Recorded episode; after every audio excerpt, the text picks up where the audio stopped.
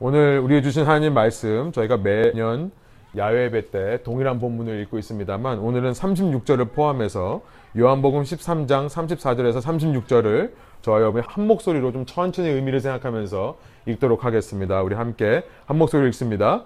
새 계명을 너에게 주노니 서로 사랑하라. 내가 너희를 사랑한 것 같이 너희도 서로 사랑하라. 너희가 서로 사랑하면 이로써 모든 사람이 너희가 내 제자인 줄 알리라. 시몬 베드로가 이르되 주여 어디로 가시나이까? 예수께서 대답하시되 내가 가는 곳에 내가 지금은 따라올 수 없으나 후에는 따라오리라. 아멘. 예, 후에는 따라오리라는 제목으로 말씀 나누겠습니다. 주후 1세기에 예수님께서 이 말씀을 하시고 이제 1세기 그러니까 100년대 100년대 동안에 모든 사도들이 다 죽었습니다. 그리고 나서 2세기가 되면 기독교 지도자가 사라진 그 시기에 이제 여러 가지 혼란스러운 일들이 생겨나기 시작하는데요. 외부로부터의 핍박이 조금씩 거세지는 것 뿐만 아니라 기독교 내에서도 어려운 일이 벌어졌던 건 뭐냐면 이단들이 발생을 합니다. 헤러시라고 하죠. 하나님을 오해하고 또 하나님의 말씀을 오해해서 생겨나는 이단들이 나타납니다. 겉으로 보면 기독교가 참 어려움을 당하는 것처럼 보이지만 여러분 우리 하나님께서는 참 놀라우셔서요. 이렇게 외부로부터의 위험, 내부로부터의 위험을 사용하셔서 더 정결한 크리스천들을 만들어내는 것으로 사용하십니다. 특별히 이단들을 통해서 기독교의 진리가 바로 세워지는 참 놀라운 일들이 일어납니다. 진리를 아는 데 있어서는 비진리가 무엇인지, 진리가 아닌 것이 무엇인지를 아는 것이 너무나 중요합니다. 이단들은요, 기독교를 어지럽히는 세력일 뿐만 아니라 오히려 기독교를 바로 세우는 세력이 되었던 것입니다. 하나님께서 살아계시기 때문에 이런 위험에도 당신의 백성들을 지키시고 보호한다는 사실. 그래서 여러분, 말씀을 더 나누기 전에요. 여러분, 오늘 삶 가운데 혹시 밖으로부터 혹은 내 속으로부터 어떤 위험과 어려움과 유혹들이 있다면 하나님께서 그것마저 사용하셔서 여러분을 더 정금과 같이 더 단련시키는 것을 믿으시는 저와 여러분 되기를 원합니다. 아무튼 기독교의 초기 이단 중에 오늘 소개하고자 하는 이단이 있는데요. 말시니언이즘이라는 이단이 있습니다. 말시니언이즘. 이것은 말시언이라고 하는 M-A-R-C-I-O-N인데요. 말시언이라고 하는 사람의 이름을 따서 만들어진 이단 이름인데요. 이 기독교의 이단은 무엇을 믿었냐면요. 구약 성경에서 말하는 하나님과 신약 성경에서 말하는 하나님이 다른 존재다. 라는 것을 이야기했던 이단입니다. 구약 성경에 나와 있는 야훼 하나님이라고 하는 분이 질투의 신이고 폭력의 신인 반면에 예수님께서 이 땅에 오셔서 소개하신 하늘 아버지, Father God, 이 하늘 아버지라는 분은 사랑의 신인 거라고 믿었습니다. 그래서 그는 구약 성경을 가리켜서 하나님의 말씀이 아니다 라고 얘기를 했고요. 특별히 구약에 있는 모든 율법은 진짜 신, 그 하늘 아버지가 만든 율법이 아니라 그 하늘 아버지를 질투하고 또 그 하늘 아버지께서 만드신 이 인간을 질투하는 데미얼즈라고 하는데 그 이상한 신, 다른 하급의 신이 이 구약 성경에서 말하는 야훼 하나님이다. 여러분 고개 끄덕끄덕 하시면 안 됩니다. 말도 안 되는 얘기를 하고 있는 거죠. 네. 질투한 인간을 시기한 나머지 악한 신이 만들어낸 것이 율법이다라고 가르쳤습니다. 인간의 역사를 보면서 흥미로운 것은 뭐냐면 이전에 있던 것이 계속 반복해서 나타나곤 합니다. 특별히 과거에 있던 것이 오늘날 또 나타나고요. 특별히 어떤 인간의 철학이나 사상과 관련해서는 오늘 시대에 새로운 것이 없습니다. 이미 이전 시대에 있던 것이 반복되어 나타나는 것이 참 많이 있습니다. 이런 말시언의 사상과 이런 흐름들은요, 오늘날에도 남아 있는데요. 구약 성경을 읽을 가치가 필요 없는 말씀들로 생각하거나 현대 사람들에게는 적용될 수 없는 말씀으로 이해하는 것. 특별히 구약의 모든 법들은 구시대의 것이고 오늘 예수를 믿는 사람에게는 전혀 적용이 되지 않는다고 하는 그런 생각을 하시는 분들이 오늘날에도 꽤 있고요. 이런 것들은 이 말시언의 영향을 본인이 알건 모르건 받은 것일 수 있다는 거죠. 여러분 생각해 보십시오. 말시언이즘처럼 모든 구약의 율법이 다 악한 것이고 우리는 오직 예수 그리스도만을 믿으면 된다라고 하는 그런 크리스천들에는요 얼마나 위험할지를 한번 생각해 보시기 바랍니다. 구약의 율법 속에는요 시대와 상관없이 변하지 않는 원리와 진리들이 숨어 있습니다. 한 가지는 뭐냐면 복된 삶의 원리예요. 구약에서 율법이 말씀하시고자 하는 것은 너희가 복 받아라는 것을 말씀하고 싶은 겁니다. 그 복이란 이 땅에 있는 것을 누리는 것이 아니라 하나님의 생명력이 전해지는 것이 복이라고 말씀드렸죠. 그 하나님의 생명력을 너희가 소유하고 살아라. 그것이 복된 삶이다. 그 복된 삶을 사는 원리에 대해서 말씀하시는 것이 율법입니다. 또 구약에 있는 모든 가르침을 보면 지혜라고 하는 것이 있어요. 우리가 그렇게 하나님을 모시고 사는 사람으로서 어떻게 지혜로운 삶을 살 것인가? 지혜로운 삶을 살 수 있는 원리, 그 지혜 속에 공의, 저스티스 개념이 들어 있습니다. 어떻게 공의를 이루면서 살 수 있는가? 이런 개념들이 다 들어 있는 겁니다. 그런데 이런 모든 원리와 진리들이요. 예수님 안에서 완성되는 것이 신앙이라는 겁니다. 완성되는 것이지 예수님 안에서 이 모든 구약의 율법에 있는 진리와 원리들이 폐지되는 것이 아니라고 예수님께서 말씀을 했죠. 마태복음 5장 17절부터 19절에 보면요. 내가 율법이나 선지자를 폐하러 온 줄로 생각하지 말라. 오히려 완전하게 하려 왔다라는 걸 말씀하시면서 19절에 그러므로 누구든지 이 계명 중에 지극히 작은 것 하나라도 버리고 또 그같이 사람을 가르치는 자는 천국에서 지극히 작다 일컬음을 받을 것이요 누구든지 이를 행하며 가르치는 자는 천국에서 크다 일컬음을 받으리라 이렇게 말씀하셨습니다. 오늘날 크리스천들은요 왜 신약 성경이 구약 성경이라는 밑받침 그 파운데이션 위에 세워졌는지를 바로 알아야 합니다. 예수님의 은혜만을 주장한 채 내 삶에서 그 은혜에 합당한 삶의 모습을 보이지 않는 사람이라고 한다면 그 사람의 모든 말과 행동은 이 기독교의 이단만큼이나 진리를 가로막는 역할을 할 것입니다. 물론 그 이단을 통해서도 진리는 더 진리다워질 것이지만요. 율법주의에 빠져서요, 모든 것을 다 율법적으로 해석하는 것도 문제지만, 그러나 어떤 기준과 법 없이 자신을 어떤 boundary 안에 가두어 두지 않고도 나는 바르게 신앙생활 할수 있고 나는 잘 살 수 있다라고 생각하는 사람은 똑같이 문제가 되는 것입니다. 어떤 사람은요, 신앙생활 하면서 어떤 법이나 규칙 같은 거는 전부 율법적이라고 해서 거부하시는 분들이 있습니다. 예를 들면 이런 거죠. 목회자가 되기 위한 조건들이 있는 겁니다. 그런데 이 조건들을 무시하는 분들이 있어요. 전에 섬기던 한 대형 교회에서요. 매년 그 담임 목사님이 목회자와 1대1로 만나서 여러 가지 목회자로서 꼭 지켜야 되는 룰들과 규칙들을 매년마다 고업을 했던 기억이 납니다. 목회자로서 뭘 하면 되고 뭘 하면 안 되는지 매년마다 담임 목사님과 1대1로 만나서 그걸 고업을 해요. 목회자로서 일주일에 몇 시간 이상을 사역에 헌신해야 되는지도 나눕니다. 그리고 그 교회는 참 독특한 교회였는데요. 주일 사역은 working hour에 포함이 안 됩니다.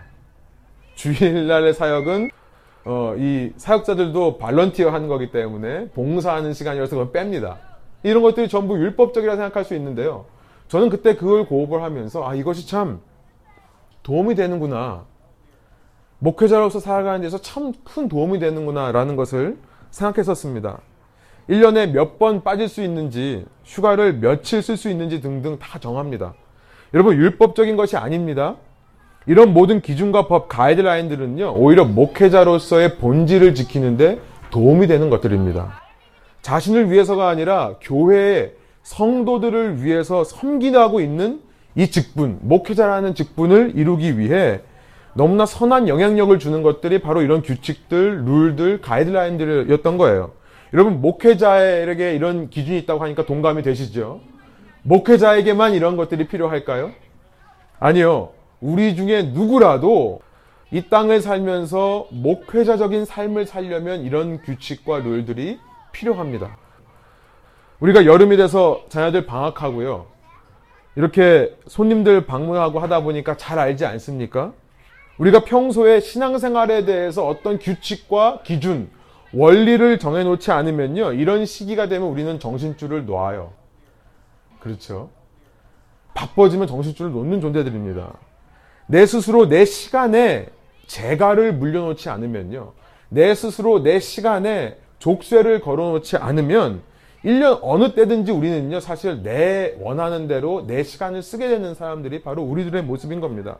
어디든지 자유롭게 다닐 수 있는 거고요. 내가 하고 싶은 거 다 하고 다니게 되는 것이 우리의 삶인 거예요. 저는 신앙인들이요, 예수 그리스도 안에서 우리를 그동안 얽매고 자유롭지 못하게 하던 모든 것들이 다 사라져버리고 이제 자유로워진다 라고 느끼는 것은 너무나 중요하다고 믿습니다. 우리를 얽매던 것으로부터 예수님 안에서 자유로워지는 것은 너무나 중요해요. 그러나 그렇게 우리를 지금까지 사로잡아 왔던 것 속에 율법이 들어가면 안 되는 겁니다. 율법은 그 속에서 빠져야 되는 겁니다. 오직 우리를 사로잡아 왔던 것은 죄예요. 우리는 예수님 안에서 죄로부터 자유로워지는 거지 우리의 악한 자아를 묶어두기 위해 율법을 주신 하나님의 말씀, 그 하나님의 계명으로부터도 자유로워지는 것은 아닙니다. 이렇게 자유로워질 수 있다고 생각하는 사람들은 마치 마을시온과 같은 기독교의 이단을 믿는 사람들이라는 겁니다. 기억하십시오. 우리가 자유로워져야 되는 것은 우리의 죄악된 본성이지 결코 하나님의 말씀이 아니라는 겁니다. 하나님의 계명이 아니라는 겁니다. 우리는요 구약의 이스라엘의 이야기를 통해서 반드시 한 가지를 배워야 되는데요. 시대가 아무리 달라지고 변해도 바뀌지 않는 진리와 원리를 이 구약의 이스라엘 역사로부터 우리가 읽어낼 수 있어야 되는데요. 그것은 뭐냐면 하나님 말씀, 하나님 계명에 불순종하면 이스라엘처럼 된다는 것입니다. 이 시대에도 마찬가지라는 거죠. 구약에서 여러분 하나님께서 하나님의 백성들을 심판하시는 수많은 사건들이 기록되어 있는데요. 이유는 다 똑같습니다. 무슨 이유 때문에 심판하시죠? 하나님의 말씀에 불순종하기 때문에 그런 겁니다. 하나님의 계명에 불순종하기 때문에 그러는 거예요. 특별히 다윗과 솔로몬 이후 시대의 왕들의 시대를 보면 여러분 하나님께서 백성들을 심판하실 때 그 이스라엘과 유다를 심판하실 때 백성들의 잘못을 보고 심판하시던가요? 백성들의 우상 숭배를 보고 심판하시던가요? 아니요. 자세히 보면요.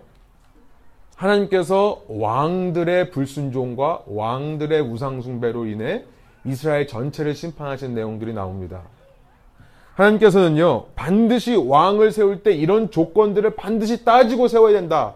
라고 신명기 17장에서 말씀하셨습니다. 그 조건들 중에는 외국인은 안 된다라는 조건도 있었어요. 말들과 전차를 너무 많이 가져도 안 된다는 조건이 있었습니다. 왕이 될 사람은 아내를 너무 많이 두면 안 된다라는 조건도 있었어요. 가장 중요한 조건은 뭐였냐면 신명기 17장 19절에 보면 왕이라고 하는 사람은 항상 옆에 말씀을 두고 살아야 된다. 그 말씀을 항상 읽어서 좌로나 우로나 치우치지 말아야 된다. 형제보다 자기가 더 위에 있는 사람인 것처럼 교만해서는 안 된다. 라는 말씀을 하나님께서 말씀하셨습니다. 신명기 17장 20절이에요. 제가 한번 읽어드릴게요.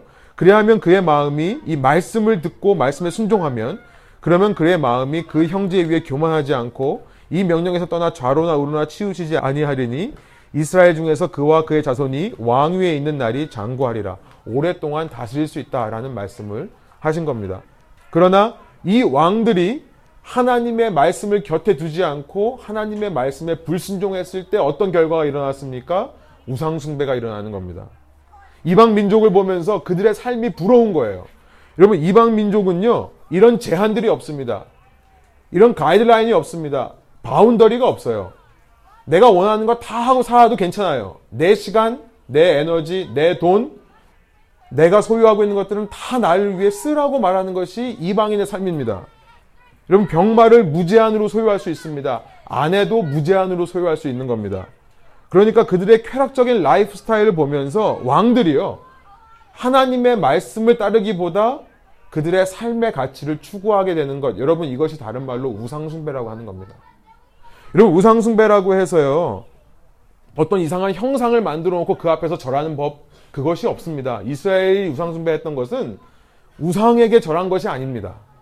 하나님의 말씀을 어기고 하나님의 말씀을 불순종하고 하나님의 말씀을 무시하고 이방 민족들이 사는 삶의 라이프 스타일을 따라간 것, 이것이 바로 우상숭배의 정의였던 것입니다. 여러분, 이 시대에도요, 돈 앞에 놓고, 백불짜리 놓고 그 앞에 절하는 크리스천들은 없죠. 이 시대에도 어떤 크리스천들은 있냐면, 하나님의 말씀을 순종하지 않고, 오직 은혜로 자유로워졌다고 생각을 하면서 내 마음대로 사는 크리스천들은 있습니다. 마찬가지로 우상 숭배의 문제가 있을 수 있다는 겁니다. 여러분, 구약을 통해 증명되는 것은 뭐냐면요. 인간은 이런 우상 숭배로부터 자유로울 수가 없는 존재더라. 결국 이런 왕들의 역사는 하나님의 심판으로 끝나버립니다. 북이스라엘, 남유다 모두 멸망하고 없어지는 겁니다. 구약을 통해 이것이 증명되는 겁니다. 이런 가이드라인 기준 법을 줘도 순종하지 못하는 존재가 바로 인간이더라. 여러분 그런데 여기에 복음이 있는 거죠. 구약의 시대가 끝나고 이제 신약 시대가 열리면서 거기에 복음이 등장합니다. 그 복음, 굿뉴스, 좋은 소식은 뭡니까? 이렇게 실패한 인생의 역사 속으로 예수님께서 오시는 겁니다. 자기의 힘으로는 절대 하나님의 말씀을 순종할 수 없고 우상숭배에 치우치지 않을 수 없는 존재들을 위해 구약에서 말씀을 주셨던 야훼 하나님께서 이제 인간의 모습으로 이 땅에 오시는 거예요. 그래서 우리를 대신해 이 가망 없고 소망 없는 인류를 대신해 스스로 십자가에서 죽으시는 겁니다. 그 죽으심으로 말미암아 하나님을 순종하지 못하고 말씀을 듣지 못하고 우상숭배적인 삶을 청산하지를 못하는 우리 근본적인 우리의 죄라는 문제로부터 우리를 자유롭게 해주시는 겁니다. 그런데 이런 모든 은혜의 역사를 이루시기 하루 전에 십자가에 달리시기 하루 전, 전날 예수님께서는 이제 제자들을 모아놓고 하신 말씀이 오늘 본문이라는 거예요. 요한복음 13장 34절 35절. 이제 곧 십자가와 부활을 통해 예수님께서는 우리의 모든 죄와 사망의 문제를 해결하실 겁니다. 그리고 이제 하늘로 올라가셔서 예수님은 성령을 보내주시고 이제부터 성령을 통해 신자의 삶에 영원토록 거하셔서 날마다 그 죄와 사망의 문제와 싸워 이기도록 도우실 것입니다. 그런데 이런 모든 일이 있다고 해서 우리가 한 가지의 계명으로부터 자유로운 존재가 되는 것은 아니라라고 예수님께서 말씀하시는 겁니다. 성령 체험을 했다라고 해서 모든 얽매고 우리는 모든 구속하는 것들로부터 자유로웠다고 해서 이 한 계명을 우리가 무시하고 살 수 있다는 것을 말씀하시는 것이 아닙니다. 예수님께서는요. 은혜로 우리를 구원하시기 전날 밤에 이 계명을 말씀하셨다는 사실이 우리에게 너무나 중요한 겁니다. 서로 사랑하라라는 한 가지 계명이에요. 새 계명을 너에게 주노니 아니 예수님의 은혜로 이제 십자가의 은혜로 또 성령 체험으로 모든 죄의 문제로부터 자유로워질 사람들에게 무슨 계명이 또 필요할까요? 그런데 예수님께서는요. 구약에 있는 모든 말씀을 이루시기 위해 완성하시기 위해 우리에게 한 가지 계명만을 남겨놓고 떠나시는 겁니다. 이것은요. 성령이 임한 이후에도 달라지는 계명이 아닙니다. 갈라디아서 5장 14절에 사도 바울이 이렇게 말씀합니다. 들어보세요. 온 율법은 내 이웃 사랑하기를 내 자신같이 하라 한 말씀에서 이루어졌나니 율법 안에서 의롭다함을 얻으려고 하는 너희들은 그리스도부터 끊어진 자들이다. 율법 안에서 소망을 찾으려고 하는 너희들은 어리석은 존재들이다. 이 어리석은 갈라디아 사람들아 이렇게 갈라디아 사람들의 율법을 붙들려고 하는 그 마음을 꾸짖는 편지에서요. 사도 바울은 그러나 단 한 가지 계명만큼은 예외다라는 것을 말씀합니다. 이 단 한 가지 계명만큼은 이 단 한 가지 율법만큼은 영원토록 그 1.1획도 떨어지는 법이 없다라는 것을 말씀하시면서 이웃 사랑을 말씀하셨습니다. 여러분 기독교가 은혜의 종교라고요? 네, 맞습니다. 은혜로 사는 거고 은혜로 믿는 겁니다. 그러나 기독교는 동시에 율법의 종교라고 저는 생각합니다. 하나님의 말씀을 전적으로 순종해야만 하는 종교인 거예요. 여러분 이 시대에 기독교인들이 세상에 나아가서 왜 욕을 먹습니까? 왜 무시를 당합니까? 이 자리에도 혹시 신앙이 아직 없으신 분들이 있다면 왜 기독교라고 생각을 할 때 여러분 마음 가운데 답답하고 이렇게 좀 뭐라고 그럴까 거리를 두고 싶은 마음 왜 그런 것들이 있을까요? 세상이 단지 하나님을 몰라서 그렇겠습니까? 여러분 세상은요 보이지 않는 하나님 믿을 수 없습니다. 보이는 사람 보고 믿을 수밖에 없는 거예요. 이건 너무나 당연한 겁니다. 교회 안에 와서 야 사람 보지 말고 보이지 않는 하나님만 봐라. 이건 발이 안 되는 겁니다. 하나님께서는 보이지 않는 당신을 우리에게 보여주시기 위해 예수님을 보내신 거고요. 하나님께서는 보이지 않는 당신을 이 땅의 사람들에게 보여주기 위해 이 교회를 보내시는 겁니다. 에클레시아라고 하는 교회는 보내심을 받는 사람들이라는 뜻이에요. 부름을 받고 보내심을 받는 사람들입니다. 우리가 그래서 존재하는 겁니다. 이 땅에 나아가서 우리가 왜 기독교인으로서 하나님의 모습을 보여주지 않습니까? 우리가 너무나 기독교는 은혜의 종교라고 하는 자기를 정당화하려는 모습에 너무나 많은 에너지를 쏟았기 때문이 아닌가 싶은 거예요. 아니요. 제가 말씀드리고 싶은 거는요. 기독교는 율법의 종교입니다. 그 율법이란 단 한 가지의 계명인데 그것은 뭐냐면 내 이웃을 내 몸처럼 사랑해라. 너의 주위에 있는 사람들을 너를 사랑하듯이 사랑해라. 그 말씀인 겁니다.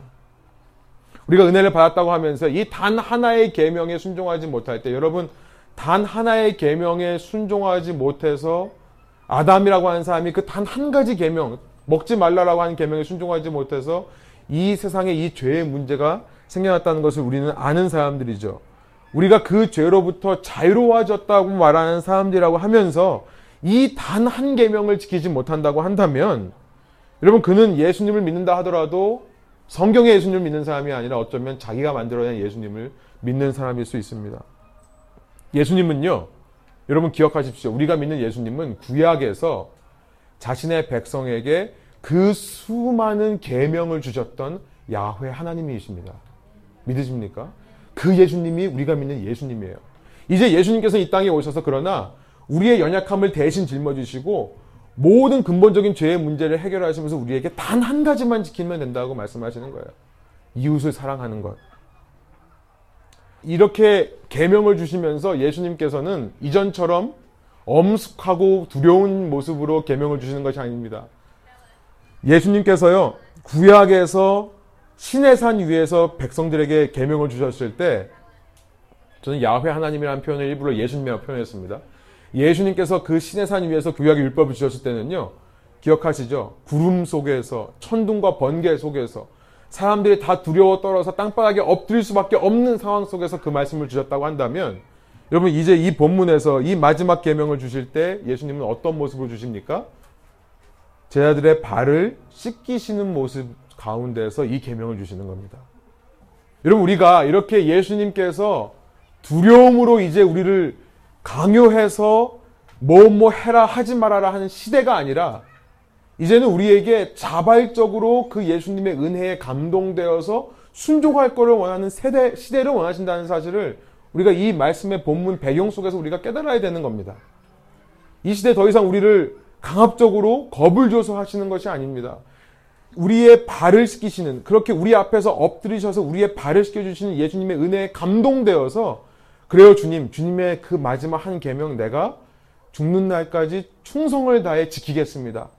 그 반응을 원하시는 거죠. 아니요.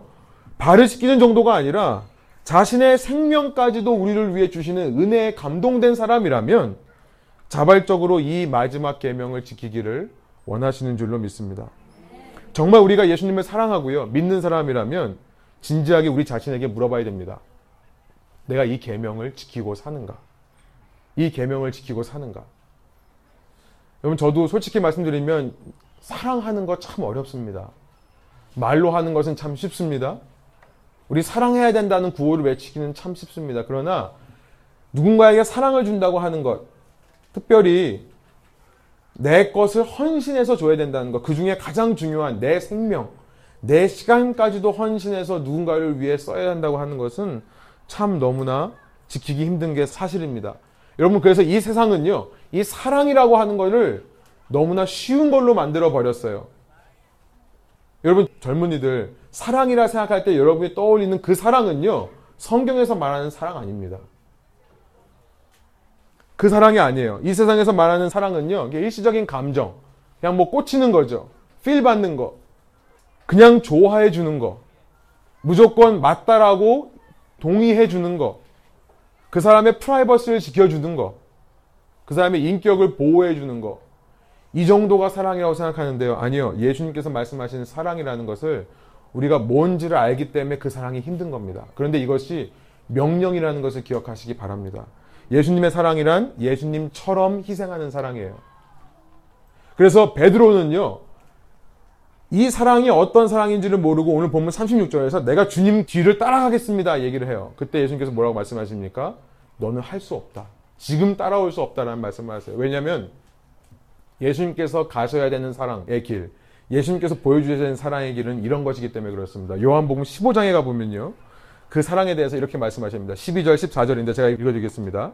내 계명은 곧 내가 너희를 사랑한 것 같이 너희도 서로 사랑하라 하는 이것이니라. 그냥 세상적인 좋은 감정으로 봐주고 이해해주고 만나주고 하는 것이 아니라 예수님께서 우리를 사랑한 것처럼 서로 사랑하는 것이 마지막 계명, 큰 계명이라고 말씀하시면서 13절에 이렇게 말씀하세요. 사람이 친구를 위하여 자기 목숨을 버리면 이보다 더 큰 사랑이 없나니 너희는 내가 명하는 대로 행하면 곧 나의 친구라. 우리 젊은이들이요 쉽게 너무나 쉽게 나는 주의 친구 I am a friend of God 이런 찬양을 하거든요. 그런데 사실은요 예수님께서 우리를 친구라고 부르시는 유일한 대목인데 어떤 컨텍스트에서 이 말씀을 하시는 거예요? 너희가 세상에 나아가서 내가 너희를 사랑한 것처럼 누군가를 사랑한다고 하면 너희는 내 친구다라고 말씀하시는 거예요. 사랑해본 경험이 없는 베드로는요 자기의 힘으로 할 수 있을 거라 생각을 합니다. 할 수 없는데 하는 방법이 있습니다. 겁을 줘서 두려움을 줘서 억지로 시키는 겁니다. 예수님께서는 이 시대가 이미 지나갔다는 것을 아세요. 너무나 감사하게도 예수님은 지금은 네가 할 수 없다라고 말씀하시면서 그러나 거기서 끝나는 게 아니라 36절에 이 말씀을 하시죠. 36절 저희가 다시 한번 한 목소리 읽어볼까요? 시몬 베드로가 이르되 주여 어디로 가시나이까? 예수께서 대답하시되 내가 가는 곳에 내가 지금은 따라올 수 없으나 후에는 따라오리라. 후에는 가능하다. 언제겠습니까? 성령의 충만함을 우리가 입을 때 예수님의 십자가와 부활의 은혜 이후에 성령의 충만함을 입을 때 그 성령의 능력으로 가능하는 것임을 말씀하는 거겠죠. 여러분 그러나 성령께서 우리와 함께 하실 때 우리가 착각하지 말아야 되는 것은 뭐냐면 성령이 임하시면 우리가 자동적으로 오로메리컬리 누군가를 예수님처럼 사랑하게 되는 것 아닙니다. 성령은요, 인격적으로 우리 가운데 역사하시는 분이에요. 그러니까 예수님의 서로 사랑하라는 계명은요, 성령이 부어진 이후에도 우리가 지키려고 노력해야 되는 계명이 되는 것입니다. 우리가 이것을 지키려고 노력할 때 그러나 이전과 다른 것은 뭐냐면 성령께서 우리를 도와주셔서 지킬 수 있도록 도와주신다는 겁니다. 아예 우리가 아무 노력도 하지 않을 때 성령께서 자동적으로 누군가를 이끌어 주셔서 할 수 있는 것이 아니라 여러분 그래서 우리가 착각하기 쉬워요. 신앙생활 하면서 우리는요 우리 주변에 정말 사랑하는 사람들의 모습을 봅니다. 그들이 성령 충만해서 자동적으로 되는 거라고 우리는 착각하기가 쉽습니다. 아니요. 그들 역시요. 성령의 충만한 인자는 있지만 본인이 이 계명에 순종하려고 노력한 결과로 이런 모습까지 나온 겁니다. 그 과정에는요 수많은 스트러글들이 있고 수많은 하기 싫은 마음들이 있는 겁니다. 순종하고 싶지 않는 마음들이 있는 거예요. 그러나 계명을 기억하고 계명에 순종하려고 할 때 여러분 성령께서 그분들을 도우시는 겁니다. 여러분 소고등학교로는요 이런 참된 신앙생활하는 저와 여러분 됐으면 좋겠습니다. 놀라운 사실은 뭐냐면 이 계명에 순종할 때요. 우리가 먼저 복 받는 자들 되는 거예요. 이 시대에 우상 숭배, 내가 가지고 있는 모든 것들을 날 위해 써도 된다고 하는 이 모든 세상의 풍조 속에서 내가 나에게 있는 모든 것들을 날 위해 쓰지 않고 누군가를 위해 쓸 때 그 사람에게도 도움이 되지만요. 무엇보다 우리가 먼저 우상숭배에 빠지지 않고 하나님의 말씀에 순종했노라고 말할 수 있는 주님의 백성 되는 복이 지혜가 임하는 것인 줄로 믿습니다. 이런 복과 지혜 받으시는 저와 여러분 되기를 소원합니다. 함께 기도하시겠습니다. 이 시간 기도하실 때 우리 말씀을 기억하시면서 주님, 주님께서 이 모든 십자가의 은혜와 성령의 역사에도 불구하고 우리에게 계속해서 남겨주신 한 가지 계명 우리가 이것을 마음속에 새기고 순종하기 원합니다. 이런 마음으로 함께 결단하시면서 주님과 대화하시는 시간 갖겠습니다. 함께 기도하시겠습니다.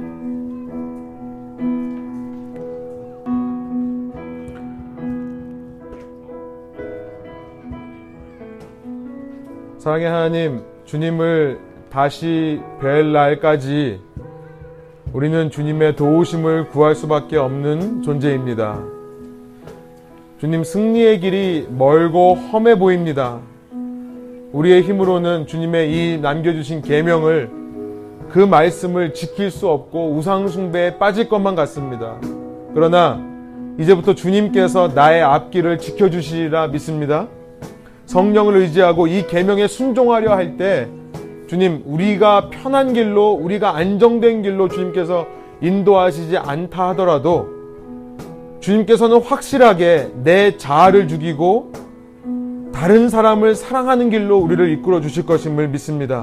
그 길은 우리를 얽어매고 우리를 불편하게 하는 길일 수 있다 하더라도 우리가 본성적인 자아에 묶여 있기 때문에 그 길이 그렇게 보이는 것이지 주님의 성령 안에서 자유로워지면 주님 남을 위해 사랑하고 헌신하며 살아가는 그 모습이 예수님처럼 십자가의 길을 걸어가는 그 모습이야말로 주님을 예배하고 우상에 빠지지 않는 길임을 깨달을 수 있도록 인도하여 주옵소서. 이 시간 그 누구를 위해서가 아니라 내 자신의 신앙을 위해 내 자신의 구원을 위해 이 마지막 계명에 순종하겠다 결단하는 저희를 될 수 있도록 인도해 주시고 그런 모습으로 주님 저희가 주 앞에 설 때에 이런 모습에 감동되는 이 땅에 있는 수많은 사람들이 주님께 영광 돌릴 그날을 하루속히 허락하여 주옵소서. 그날을 위하여 이 교회를 사용하여 주옵소서. 그날을 위하여 우리 자신들을 사용하여 주옵소서. 감사드리며 예수 그리스도의 이름으로 기도합니다. 아멘.